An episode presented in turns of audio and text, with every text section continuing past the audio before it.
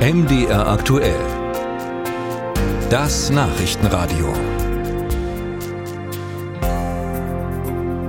Wir kümmern uns heute mal um ein auf den ersten Blick vielleicht ungewöhnliches Thema für einen Finanztipp, denn es geht um Psychotherapie im Alter. Spannender Fakt, jeder Dritte über 65 Jahren ist psychisch erkrankt. Da könnte eine Therapie also durchaus helfen, aber nur wenige ältere Menschen lassen sich auch tatsächlich behandeln.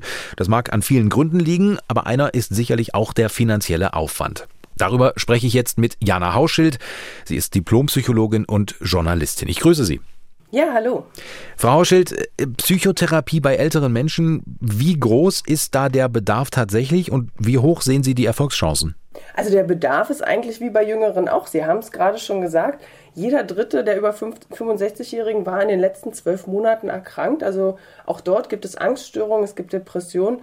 Und das sind eigentlich Zahlen, die wir genauso auch bei Menschen mitten im Leben finden, also die jünger sind als 65 Jahre. Und ja, das bringt auch was. Also es gibt ja diesen Spruch, was Hänschen nicht lernt, lernt Hans nimmer mehr. Das stimmt aber nicht. Die Forschung hat das längst widerlegt. Also auch jenseits des Renteneinstiegs kann man ganz viel lernen und auch sich verändern. Und deswegen funktioniert auch Psychotherapie in diesen Altersgruppen. Und das zeigen auch Studien. Also Psychotherapie wirkt genauso gut bei Menschen äh, über 65, sogar bis in die 90er Jahre hinein, wie bei Menschen, die mitten im Leben stehen. Mhm. Und trotzdem, das zeigen die Zahlen, nehmen ja relativ wenige ältere Menschen äh, Hilfe in Anspruch. Woran liegt das? Das hat mehrere Gründe. Also eine Sache ist, dass ja viele, die jetzt über 65 sind, ja zu so einer Generation gehören, die gelernt hat, hier Augen zu und durch, mal die Zähne zusammenbeißen, die also deswegen denken, ja, was soll dieses ganze Reden da jetzt eigentlich bringen in so einer Therapie? Dann ist das ja genauso eine Gruppe auch, die eben mit dieser Hänschen-These, also diesem, was Hänschen nicht lernt, äh, groß geworden sind, die denken sich natürlich auch, was soll ich in der Psychotherapie da jetzt eigentlich noch äh, erreichen können? Es geht ja eh bergab. Und dann ist es aber auch so, dass psychische Erkrankungen im Alter oft nicht erkannt werden als solche. Also viele psychische Erkrankungen schlagen sich zum Beispiel eher in körperlichen Symptomen nieder bei Älteren. Also das sind dann eher mal so Schmerzen und die werden dann halt auch als solche behandelt und gar nicht gesehen, dass dahinter vielleicht was Psychologisches steht. Und dann gibt es aber auch viele Dinge, die als Alterserscheinungen abgetan werden. Also zum Beispiel die Oma, die öfter mal vergesslich wird. Oder der Opa, der redet weniger und ist immer so ein bisschen zurückgezogener oder hat keine Lust mehr auf Treffen. Naja, das ist das Alter. Also das wird so abgetan, Dabei ist eigentlich klar, dass zum Beispiel Vergesslichkeit und auch dieser Rückzug durchaus auf eine Depression auch hinweisen können.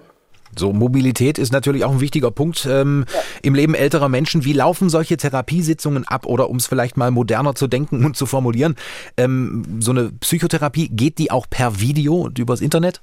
Ja, also das ist ja die Erneuerung, die auch uns ja die Corona-Pandemie quasi als positive Folge mitgebracht hat. Also es gibt inzwischen auch sehr, sehr viele Psychotherapeuten, die Videobehandlungen auch möglich machen.